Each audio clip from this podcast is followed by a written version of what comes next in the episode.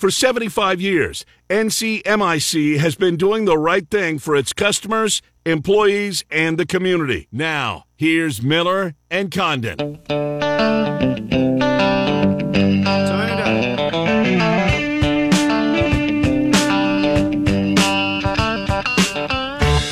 All right, Miller and Condon, hour number two. Welcome back. It's Des Moines Sports Station 106.3 FM. We take you until noon. Michael Swain on Iowa State coming up in about 25, probably a half hour, let's be honest. In about a half an hour, Michael Swain will join us.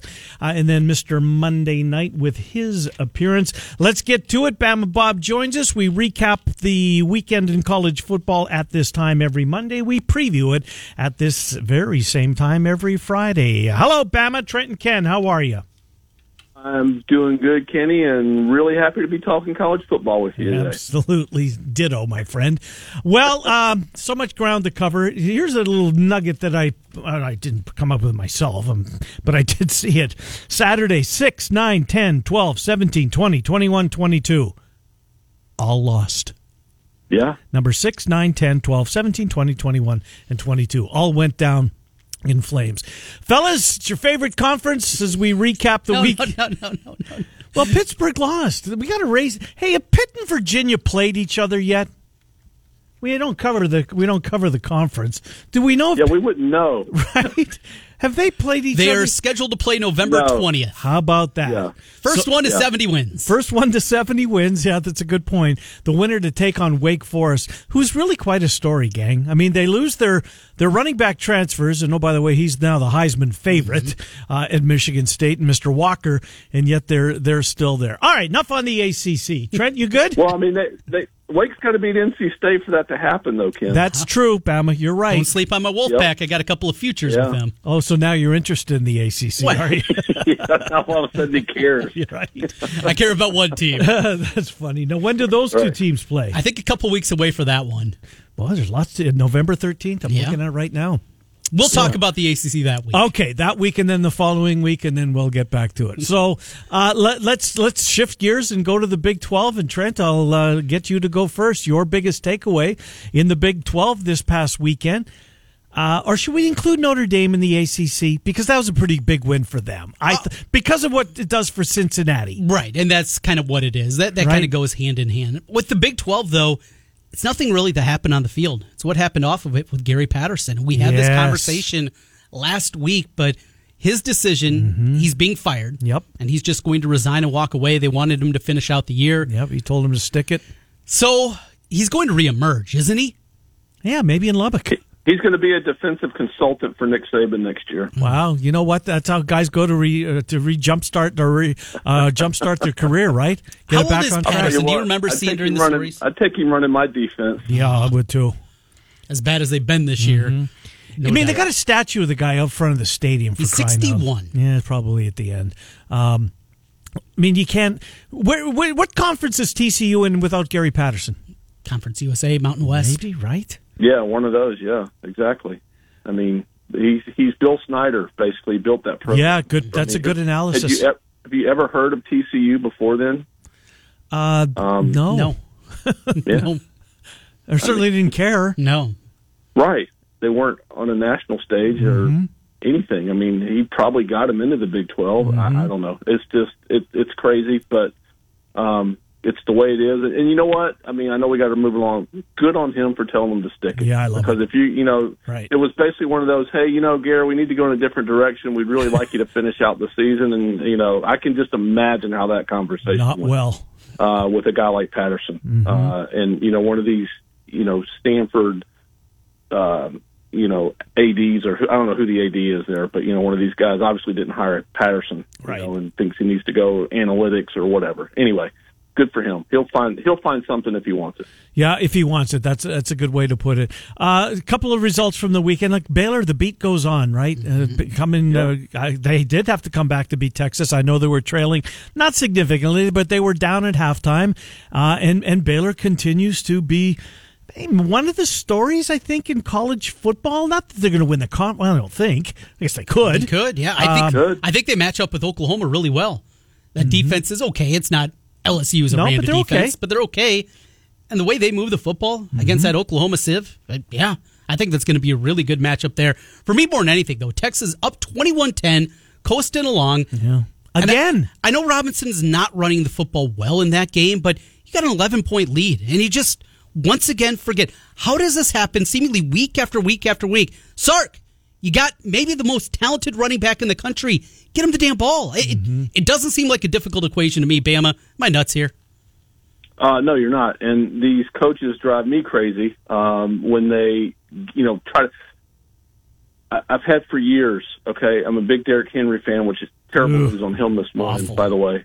But when he was at Alabama, when, you know, his early years in the Titans, they get first and goal. It's like these coaches seem to think if they're clever, it counts more. And Brian Ferentz. No, what counts, you know, a touchdown is 6 points, whether, you know, you score pounding the ball or you run, you know, the Philly special. Okay, a touchdown is 6, no matter what. And you're right. When you have a guy like Robinson and he's running the ball okay, why not just keep pounding it? Make them stop it. We saw LSU or Florida against LSU a couple weeks ago. Couldn't stop it. You know, so what does LSU do? They keep giving it to him. It's not really complicated sometimes, and these coaches just infuriate you if you're a fan of that school. But, you know, look, rest of the Big 12, we talked about Patterson. Iowa State, terrible loss in Morgantown, takes them out. I'll tell you what, guys, and as far as Baylor goes, Aranda is getting a lot of press for the LSU job. I mean, because he was there in 2019, and, you know, when they had the whole thing with Burrow and him and Brady and all that, he left for Baylor. He's done a good job at Baylor. If he gets them to the championship game, I don't even think he has to win it, but if he gets them back to the Big 12 championship game, I mean, his name's going to be sort of at the top of that list because they're going to try to connect those dots to, hey, look who we had as our DC. Now, they didn't have a great defense that year. It was all Joe Brady and Joe Burrow, but he was part of that staff. He was part of that national championship, so he's going to be a guy to take a look at. And, you know, Iowa State, I don't know. I'm hearing Matt Campbell's name or reading it a lot. He's going to be a hard sell at a place like LSU, and it's just because of he really hasn't won anything since he's been at Iowa State. He's done a great job. I mean, we all know that because we know what it's like, how hard it is to win there. But he hasn't taken to the championship. You know, he hasn't won a Big 12 championship, and that's going to be really hard for a big opening like LSU to come after a guy like that, even as good as he is and as much interest as he has around the NFL, and that's just fine by their fan base. Absolutely, fine. No kidding. Absolutely, leave him there. Let him stay. Absolutely. What else from the Big 12? I think that's about. I mean, Oklahoma. I can't get excited about that one over Texas. Oklahoma. So when you mentioned the Oklahoma, their defense, boys. That's not a good defense. No. In Oklahoma. Not a good defense. Let's go to the Big Ten. Michigan State's is the talker. Bama, as I texted you while it was going on, you're going to have to help me out with this game. I have not seen the Big Ten in 60 replay of that yet. I will. But Kenneth Walker, what an unbelievable game he had. What a season. What a script that Mel Tucker and Sparty is writing. You watched a lot of it. Was it a fluke, Bama? It was not, and there's so many layers to this, Ken.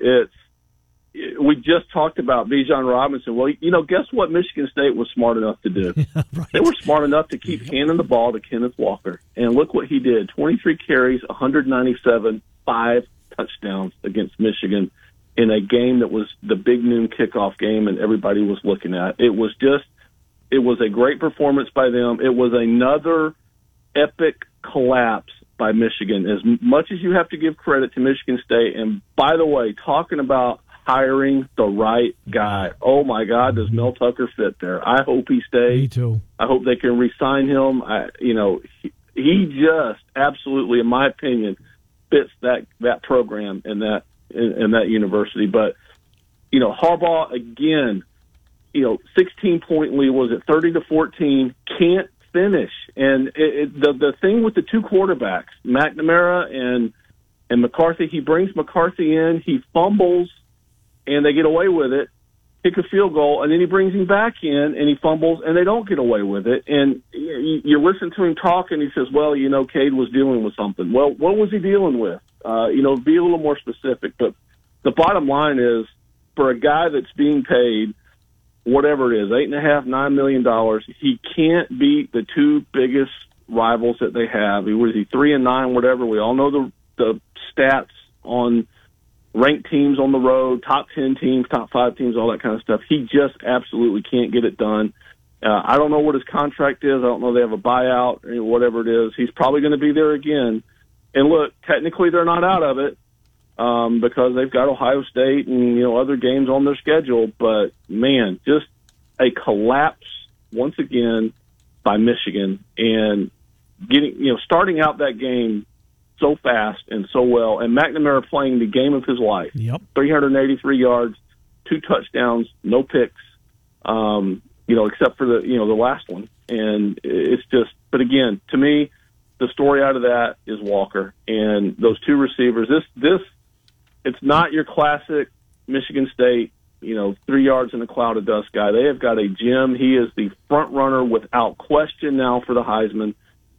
Corral and Bryce Young and all these other guys are going to, kind of be in the conversation, but he will be in New York City come January or December, whenever that is, because what a freaking game from him, and good for them, good for that fan base.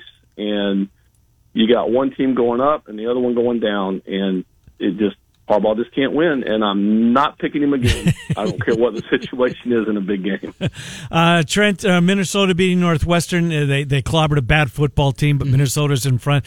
Let's just spend a minute on this. Scott Frost, some of the media is starting to come around that maybe it is time, and the building was empty at the end of that game. Memorial Stadium had emptied out.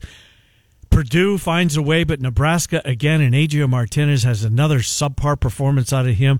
Do you think, Trent, we're going to get to, might Scott Frost's final game as head coach, and you hate to say it because it's against Iowa, but might that be his swan song? I think so. I think it's trending that direction. I think the natives finally are restless. Now, who do you hire? Where do you go?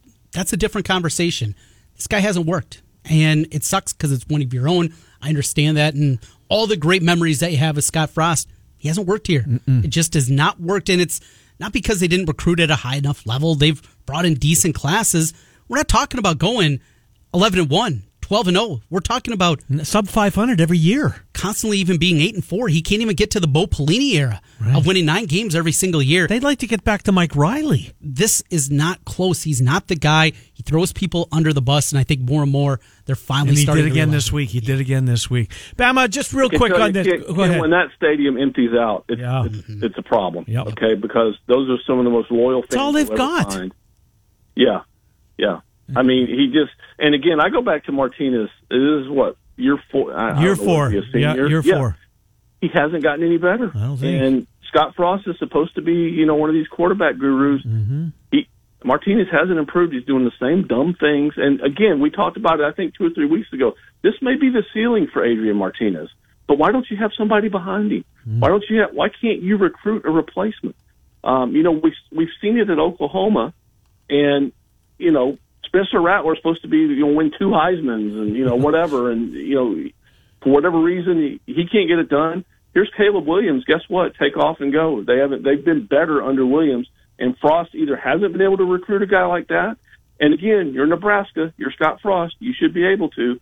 He either hasn't, or he won't play him, or whatever. But yeah, I'm with you. When I saw that image of Nebraska fans leaving a game early, that to me is kind of the death knell for Frost, because those fans are as loyal as any you'll find, and they'll sit through everything, thick and thin, and they're just done. And I think, like Trent said, where you go is a different conversation.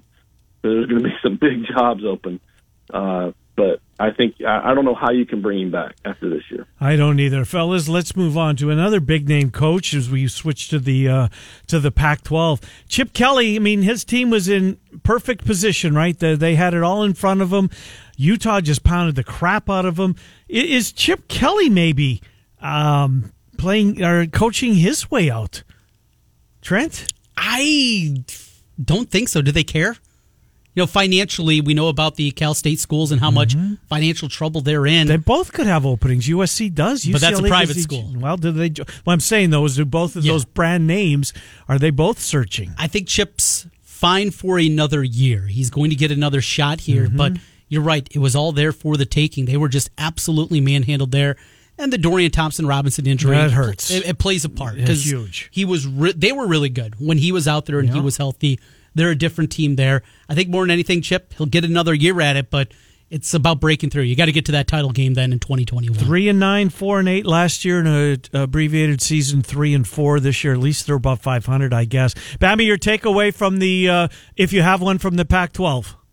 It would be Utah. I mean, I just, like you said, I mean, they were just more physical and they just went at UCLA. And I tell you, I think that tells you, too, something about the state of LSU, that UCLA was able to push LSU around. Mm-hmm. I'm with Trent. I think Kelly's going to get another year, and I think it's just financial, like you said, because the buyout is huge. Yep. And then you got to bring in another staff. Who are you going to bring in? Are you going to want to compete with USC? I think Urban Meyer's taking the USC job, guys. I'm just going to go on record as saying that right now. I know what he's saying. Listen, he's miserable in Jacksonville, and he's 2 to 3 years away from competing for a playoff spot. And you know what? Con, the owner, would let him go, too. In fact, he might let him as plain. Yeah, I mean, it's just an uninspired effort in Seattle, you know, this week. And he can't handle the losing, and I think he could go out to USC, and I think he could turn him around in 1 year. I mean, you know, he could have a Nick Saban type of thing where maybe he muddles through the first year, year two, he's got him competing for the for the Pac-12 championship. I just think he can flip that real quick. He's going nowhere in Jacksonville. It was a bad hire. It was a money grab, whatever it was. But I think he's going to take that job. I think Kelly is safe. Arizona State, you know, on paper, bad loss, if you want to call it that, to Washington State. And good on them because of all the stuff that's going around with their coach and Rolovich. And, you know, we don't need to get into the reasons why and all that for another day. But, you know, when it really comes down to it, I don't think it really hurts Arizona State because they still have Utah and they're a game behind, so they'll have the head-to-head if they win. But that was a little bit of an eye-opener for me. But again, good for Washington State and all those kids have gone through. But really, the story is UCLA and it being right there, and they just can't grab it. And USC, man, again, boy, do they need some help because. You want to talk about an empty stadium? Go look at that game against Arizona. It's brutal. I mean, there were maybe 25,000 people in that stadium. So they need a reset. I think it's going to be Urban Meyer because it's not going to happen in Jacksonville for him. We've got 3 minutes to get to the SEC and then a playoff thing before we get out of here. Bruce Feldman from The Athletic polled a bunch of coaches when it comes to Florida today, asked them what's going on with the Gators. A dozen coaches responded, anonymously. This was the consensus. They play with zero discipline. They just don't play hard. That's damning. That's absolutely damning. And they haven't recruited at a high level when Miami and Florida State are both down. Can't let that happen. Mm-hmm. You can't let Alabama and Georgia come in also and get the pick when you're Florida. There's big-time problems there. As close as they've been against Alabama the last two times I saw him, it's about more than that. Mm-hmm. He's 2-7 in his last 9 games against FBS teams. Yeah, not good. Bo Nix was Bo Nix. Matt Corral got hurt, came back somehow. And Lane, stop going for a fourth down every single time. There has to be a little game theory behind it. I know. Come on, Lane. He's part of the never punt crowd. It makes a lot of people happy. Bama, your takeaway from the SEC this weekend. I mean, Georgia, it was close for a minute. 24-0 at the half. At least Florida scored in garbage time, I guess. I don't know. No, this was when it got away quick for them. And listen, I think Mullen will be back. You're right about the recruiting. And, you know, they play Alabama hard and it seems like nobody else. But I just think that he'll get another year, but it better improve next year. And you're right, that is an uninspired football team. I don't know why. Coming out of a bye especially. I mean, my goodness. That was really embarrassing. Auburn, I mean, listen, they're making noise. I don't know if they figured anything out. Good win for them. And you're right. Ole Miss, listen, Kiffin is fun. He's entertaining. But he just gives away so many points. There were so many times where if he'd have just taken three, it could have been a one-score game, but he keeps going for it on fourth down, giving up points. He's got that guy trailing him with the analytics book. I mean, come on. I mean, I'd love to see a guy come up to Nick Saban and talk analytics and watch a 70-year-old punch him in the mouth. But it's just a new way. He's got to grow up a little bit in these situations, because he just keeps giving games away. And I can tell you right now what my sneaky good game is going to be this week. It's going to be Hugh Freeze going back to Oxford to take on this team. That's huge. And, buddy, that's going to be a fun game. And I guarantee you when they scheduled Liberty, they did not think Hugh Freeze was going to be their head coach. And he's going to bring Malik Willis in there, and you're going to have Malik Willis and Matt Corral. That could be That should be an AB or a CBS game. It won't be, but, man, that's going to be a fun game this week. But I hope. Other than that, you're right, Bo Nix. Auburn may have found something, and don't look now, guys. The Iron Bowl could be meaningful. They still got to play A&M, but the Iron Bowl could be meaningful this year if they can somehow sneak away out of a win out of College Station this week. We have 1 minute left. Trent, not who you think the committee will have as their first four playoff teams. Yep. Not who do you think, but who will the committee have as their top four? Take it away. This is what the committee is going to do. It'll be Georgia 1. Yes. It'll be Alabama 2. Yes. It'll be Michigan State 3. Mm-hmm. It'll be Oklahoma 4. Okay. Bama, what will the committee do? I've got the same order, just with Oklahoma and Michigan State swapped. I think they're going to give Oklahoma a little bit of a bump, because Michigan State, even though they got the better win, just kind of sneaking in there. And I think Ohio State 5, Cincinnati 6. I'm with you, Bama. I've got Oregon in there too. Yeah, where's Cincinnati ranked? Seventh for you, Trent. Bama 6. I'll go five. I don't think they're going to want to put them that high. We'll see. How this goes. These last 2 weeks, Ken, they've just not looked good. No, that's true. And Navy, you've got to destroy them. It's a beauty contest for Cincinnati. Man, it absolutely not pretty. Is. No.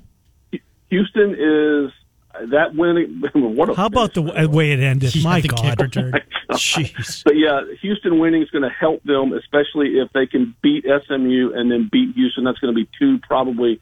SMU won't be ranked, but, listen, you're right. It's a beauty contest, and right now it's lipstick on a pig, because they needed to absolutely destroy Navy and Tulane, and they couldn't.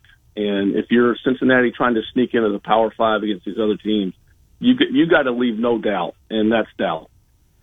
I'm with you. We are out of time, my friend. We got to let you go. We'll talk to you on Friday. We'll preview it with you Friday at 11:05. Have a great week, Bama. Thank you. You as well, Ken. Good luck, buddy. Yep, good. Thank you. Good to talk to you. Time for another $1,000 keyword, $1,000 handoff. Text the keyword money to 200 right now. It's your chance to win $1,000. Money to 200. You'll get a confirmation text and info. Standard data and message rates apply in this nationwide contest. Michael Swain covers Iowa State for CycloneAlert.com. He's next on Miller and Condon. It's Des Moines Sports Station 106.3. Family-owned since 1970, Kemker's True Value and Rental helps you buy what you want and rent what you need. Get to work on that to-do list with help from Kemker's True Value and Rental. Kemker's has all your hardware needs, plus their rental catalog is perfect for do-it-yourselfers. With two Central Iowa locations to better serve you in Grimes and Huxley, make it Kemker's True Value and Rental. Find out what they can do for you at KemkersTrueValue.com. That's KemkersTrueValue.com. Yes, you'll love. If you're thinking of incorporating or setting up an Iowa LLC, zoom right past LegalZoom and work with Rush Niggett, a Brick Gentry PC. He set up an affordable online small business package that helps you decide whether to form a limited liability company LLC or a corporation. With Rush Niggett's help, it's easy to form your new small business. Rush Niggett, a business lawyer with Brick Gentry Law PC. Go to rushonbusiness.com. It's good to have Rush on your side. Trent Condon here to tell you about Rent-A-State, the new revenue rocket ship. Putting your home up for rent, not for sale. But why would you do that in a seller's market? Just do the math. Selling a home will catch you some cash once, while renting a home keeps that cash coming month after month after month. And because there are always renters, but not always buyers, Rent-A-State is foolproof, recession-proof, and retirement plan positive. What's not to love? The hassles of being a landlord for one monthly flat rate. Renters Warehouse will take away the tedious tasks. Tend to your tenants, answer the 3 a.m. calls, market your property, and collect the rent. Make the savvy, long game, paradigm shift and choose Rent-A-State with Renters Warehouse. Get your free rental price analysis today. Go to renterswarehouse.com or call 515-528-4429. 515-528-4429. Because you can't buy happiness, but you can rent it. Get in on the action with the world's largest sports book right at your fingertips. Circa Sports Iowa is where the pros play. Enjoy the highest limits, lowest takeouts, and competitive betting menus. Download, fund, and bet from anywhere in Iowa. Circa Sports Iowa. Sports betting the way it should be. Download your new bookie today. Visit circasports.com. Must be over 21 and present in Iowa to bet. Have a gambling problem? Call 1-800-1-800-BETS-OFF. Yes, football season is here, but baseball season never ends. Victory Mounds is your ace when it comes to premium baseball and softball products and services. With portable pitching mounds and everything else you need for your indoor facility. Or help this fall getting your field ready for next spring and summer. Victory Mounds Field Consulting Services can help you improve the quality and playability of your field. Go to victorymounds.com and stay in the game all year. That's all. All right, Miller and Condon, welcome back. It's 11:35 on Des Moines Sports Station 106.3 KXNO. A couple of NFL notes. Jameis Winston out for the year with a torn ACL. And the Denver Broncos have traded Von Miller to the Los Angeles Rams for a second and a third round pick. Denver will pay for his salary, which I guess is how the Rams continue to stay under the cap. But a second or third round pick for the 8-time Pro Bowler, leaving one Bronco on the roster from Super Bowl 50. Trent Condon, flaunt your Denver Broncos knowledge. Who is that one player that remains from Super Bowl 50? I have no clue. Brandon McManus, the kicker. Yeah, I wouldn't have got that. Let's get to Michael Swain, 24/7 Sports, CycloneAlert.com. He would have got it. Hello, Michael Swain, Trent and Ken. How are you? I'm doing great. Yeah, I definitely would not have gotten that piece of trivia, but yeah, doing great to start the week. I'm going to guess you're a Kansas City Chiefs fan. Is that right? But you grew up out west. Maybe not. Niners. No, I'm a 49ers fan, so I'm not necessarily happy to see Von Miller go to the Rams. Yeah, really. Ramsey, Donald, Miller. Oof. Yeah, I'll say. That's pretty salty. Anyways, let's talk Iowa State. Look, last Tuesday, Matt Campbell said that he feels very confident Mike Rose is going to play. This isn't the first time he's, you know, his nose has been growing when he's been talking about injuries. What do you think the likelihood is? There something more severe than obviously there's something there that's prevented him from playing. What's going on with Mike Rose? Do you know anything? Yeah, it sounds like it's nerve-related stuff, which in football usually means a stinger of some sort. And I wonder how much of it is kind of just precautionary to make sure that he can play through the rest of the season and make sure it doesn't turn into something that is he's out for several weeks. You know, you're right, Matt Campbell is not necessarily the most forthcoming with the and he doesn't have to be, you know. Right. Exactly. This isn't professional football. Right. He has he can keep anything to himself that he wants. Anything that he gives forward will take, obviously. But we'll have to see if he plays this Saturday. He obviously made the trip, which is a positive sign if you're traveling with the team because you can only take so many members on the road. So that would signal that he was somewhat close to being able to play. But as for this week, I think we'll kind of have to see how this week of practice goes. Speaking of that linebacker group, it was a struggle at times out there. Hummel had the pick six. He was great. Orion Vance is solid. But trying to find that third guy. We like Gary Vaughn, but didn't have certainly his best game. We saw a couple snaps. Kendall Jackson out there for the first time. Eric Horn, Deshaun Davis. Out of that group, if this turns out to be something longer, is it still Vaughn or are they searching for that third linebacker with Rose out? Yeah, well, it's interesting. Iowa State tends to kind of stick with its rotation in terms of the depth chart, where Eric Horn was the one that kind of played most of the snaps. I think he played the most snaps of anyone on defense. And I wasn't overly impressed with what he's shown. This was different than when Gary Vaughn came in earlier this season and looked pretty good playing that Mike linebacker spot, whereas Eric Horn just didn't look up to it in terms of the same level of play as Gary Vaughn showed earlier this season. So I would be interested to see kind of what they end up doing if they try to slide someone to that kind of Sam linebacker side, or, you know, it kind of all depends on how long Mike Rose is going to be out. If this is more of a stopgap or if this is a looking long term now. So it's that linebacker spot, the depth there is interesting because, you know, you feel good about Gary Vaughn, but outside of that, she's not a lot proven at this point. West Virginia, did they do something different offensive line-wise? Because for the first time, really all season, Iowa State really didn't get significant pressure on the quarterback, and Daigie was able to, you know, to make plays with his arm. I mean, he threw for 370 yards. Yeah, he had a couple of picks.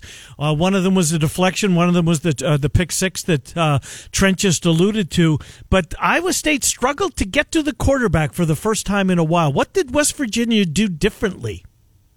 Yeah, what you saw them do was attack what Iowa State kind of gave them. So, I mean, if you've watched Iowa State this season, you know that their cornerbacks tend to play off coverage. They're kind of far away from the line of scrimmage, play deeper zones usually. And so what West Virginia did was they tried to attack them for a lot of those short gains where they'll take a 6-yard pass, because West Virginia came into the game the worst running team in the Big 12. So they basically decided that, hey, if Iowa State's going to play off of our wide receivers, we're just going to go quick passing game. And then as soon as Iowa State's cornerbacks kind of started to inch a little bit closer, I felt like that's when those big plays came and they started hitting them in behind. And it definitely felt like a basketball matchup at times, where if you watch the NBA, they hunt matchups a lot. And that's what it kind of felt like with some of the cornerbacks there, where West Virginia found the matchup it liked with Wheaton, number 0 for West Virginia, and they basically just picked on whoever he was going up against, and he had a really big game and probably drew multiple pass interferences and probably could add even more. So we see a couple of big plays out of Breece Hall in the run game, but it was the plays outside of that. There just wasn't a ton of running room there. Mm-hmm. We back to some of those offensive line concerns we talked about maybe during the summer. It feels like they have the rotation. They got their 5 guys that they want out there, but run blocking overall from certainly Simmons, Newell, not at the highest level that we've seen this year. Definitely not. And it's been with this offensive line, it felt like, you know, 2 steps forward and 1 or 2 steps back. Because coming out of the bye week, right, against Kansas State and against Oklahoma State, we talked about on the show, right, where that offensive line group looked a lot better than it did in the first weeks of the season. But then you come up against, you know, I think honestly the most talented defensive line Iowa State's gone up against. You look at Stills on the inside, and they've got so many guys that are super productive. So it was kind of one of those things where it was really a tough test for that offensive line group. And they really, I mean, some of them were up to it. Honestly, I thought Trevor Downing was really good. I thought Jared Hufford was really good. I even thought Schweiger had one of his better games at right tackle. It was really just Colin Newell and Darrell Simmons that didn't have their best games. And when you're on the interior and offensive line, if you allow pressure, that's literally the quickest way to the quarterback. And I think that's why we saw Brock Purdy kind of looking a little, not panicked, but just kind of running for his life back there, because pressure was coming through the middle. So you can't really go out to his right or to his left because you've got a defensive end there. So it really did make for something that's tough to kind of overcome when pressure's coming from the inside. Did they this is not a criticism of Purdy. Purdy's played. He played his you-know-what off. They didn't lose the game because of Brock Purdy. Where I want to go with you is Charlie Kohler. I know that there was a couple of targets. He only caught one ball. He's kind of been that Purdy safety blanket, him and Hutchinson. Yet, seemingly, the Oklahoma State game started out real well as far as Kohler being an impact player. Then that was taken away. Last couple of weeks, Charlie Kohler has not had success. Are they doing something different when it comes to trying to take him out of the game plan? Yeah, I think we're at the point now with Iowa State and with Brock Purdy where teams know that Brock Purdy and Charlie Kohler are on the same wavelength a lot, and that when Purdy gets in trouble, he looks to Kohler. And I think what you've seen defenses do now is they basically say, okay, literally anyone but the All-American tight end can beat us in the passing game. Like, they'll take their chances with Xavier Hutchinson, who has had really good games and also had some subpar games this season. And they're basically saying it seems like it's, you know, man-to-man coverage type of stuff where they've got extra help there. So it really does make life hard on someone like Charlie Kohler to match the production of seasons past when he's kind of been, you know, obviously teams are honing in on Breece Hall in the run game. When it comes to specific pass plays and passing downs, the number one priority has been Kohler, because we know how dangerous he can be. And anytime you watch Kohler go for one of these catches now, it's around the sticks, and he always has 2 guys next to him. Like, always has 2 guys right next to him when he tries to catch the ball. And that's so hard to overcome. And credit to Purdy, because he's not been forcing the ball to Kohler like he maybe would have as a freshman or sophomore. But it's one of those things where I think teams are really kind of saying in the passing game, anyone but Kohler can beat us. Good point. So, Michael, obviously a big conversation piece was the officials in this game. Just your takeaway from that side of it, what the fans are saying over it at CycloneAlert.com and how you look at it from your perspective as a media member. Yeah, I understand where the frustration comes from. You can look at, I think, multiple plays throughout the game, but to me, I think the officiating all around was awful, even for West Virginia. Like that pass interference, offensive pass interference, that the guy had when he pushed on Daytron Young, like that wasn't a pass interference. And then you look at kind of that touchdown in the back of the end zone where maybe he got his foot down, but there were like two camera shots in the entire stadium because it was ESPN Plus. I think it's one of those things where Iowa State fans, because you lost and because of the nature of the penalties, right, where there's that borderline delay of game penalty where I think in the end you look at it and, yeah, the offense will get the benefit of the doubt on that more often than not. I think to me the one that I understand the frustration the most on is probably that Brees Hall touchdown because even on the ESPN Plus broadcast, it seemed like they synced up the moments correctly to where it seemed like his arm was down, but because for some reason the guy on the other side of the pile called it as a fumble and the guy on the strong side who had the view of the play called it a touchdown, they had to go with the ruling on the field. And I think that was probably the most egregious error. But I think from my perspective, both teams kind of got screwed at some points with the flags, but I can certainly understand where Iowa State fans are upset. Yeah, it was bad on both sides, no doubt about it. My last thing for us, our final 30 seconds. Look, their dream of getting to the Big 12 championship game, certainly it's next to impossible at this point. There's still, I guess, a glimmer. What do you think the team's going to be like tomorrow? When you get the players, do you expect them to be a little downtrodden? Because the dream, like getting back there, and that's why a lot of them came back. How do you think you'll find the players tomorrow? I honestly don't know, and I'm really interested to see what it's like. Obviously, in my time in Kansas, I've covered a lot of sad locker rooms and sad teams before, but I'm interested to see what the vibe is like because that's something that these guys have talked a lot about is the reason they came back was to go to the Big 12 title game. So I'm really fascinated to see how this team responds. If it's anything like we've seen in the past, I think they'll respond strongly because I think Matt Campbell has really worked on having a good culture, and those seniors will not let that slip, but it's going to be really fascinating to see kind of what it's like this week. Indeed. Michael Swain, 24/7 Sports, CycloneAlert.com. Michael, as always, thank you. We'll talk with you next week. Appreciate it. Definitely. Sounds good. Thank you, guys. Yep, good to talk to you. Michael Swain on the Cyclones. Mr. Monday Night coming up as we come back with one more segment on Des Moines Sports Station. 106.3. 10 years. Do you remember the last walk-off homer to win the World Series? It's been a while, but the answer is 1993. Do you know when Wolf Roofing started roofing houses? That's right, 1993. Wolf Roofing has been around for a long time. For your next roofing project, put the experience of Wolf Roofing on your side. Find them on the web at wolfroofing.net or give them a call at 515-225-8866. Or online, Wolf Roofing. Call 1-800-BETS-OFF. Trent Condon here for the Urology Center of Iowa. Now's your chance to sit on the couch guilt-free all weekend long watching football while you heal after your vasectomy from the Urology Center of Iowa. The doctors there perform my procedure in less than a half hour. Make the call to 515-400-3550. That's 400-3550 and online at iowauro.com. A guilt-free football watching weekend after your vasectomy from the urologist. It's off.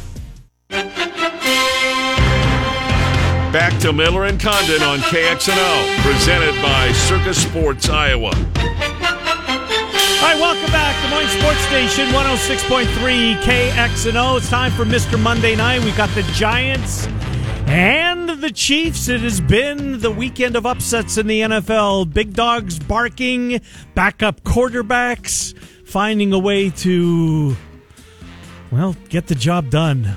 I was beat by Mike White and Trevor Siemian this week, and I know I'm not alone. Daniel Jones, Patrick Mahomes, 10.5. Mr. Monday Night. Mr. Monday Night's got a banger for you tonight. We're grabbing the points. Danny Dimes and 10.5 against this Chiefs defense all day long. Friday, you know, I went 4-1. Yeah, I know you did. And I loved the slate of games. Loved it. I went 1-4. I love underdogs. I loved this weekend. I told you about the round robin I did. It was good. Could have been better if the Bears would have held on, if the Vikings, who were an underdog earlier in the week when I placed that round robin, would have came to fruition. But a profitable round robin in the NFL this week. Back to the well again.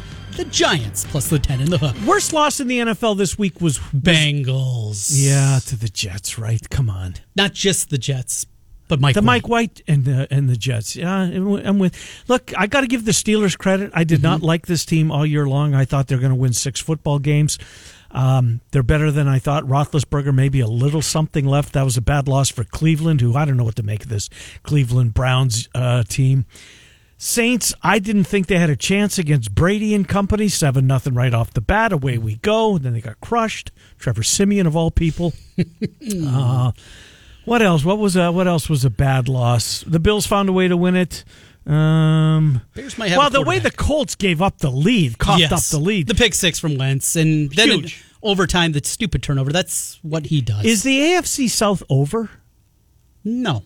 With Derrick Henry now potentially going to miss significant time? And I don't believe in that Titans defense still enough to say that it's over yet, because that thing could go bad. One final note I want to pass along before we run short on time. A little quote from my favorite movie. Mr. Blutowski. 0.0 College football. I love that movie. I have never seen this before. Pro Football Focus ever, and you know I look at these numbers every single week. Nick DeYoung, the right tackle for the Hawkeyes, pass blocking grade 0.0. Trent, that's impossible. I've never seen it before. I've seen in the teens, and was there a couple of the Britt couldn't have been much better. He was 17.8. 0.0. Mr. Blutarsky, Iowa needs another right tackle. Indeed they do. Well, if you need more local programming, and we certainly hope that you do and expect that you do, well, you'll get that here in an hour and 5 minutes with Murph and Andy, the Fanatics at 3, Iowa State Coaches Show tonight at 6:30. We're Miller and Condon, weekdays 10 to noon on Des Moines Sports Station, 106.3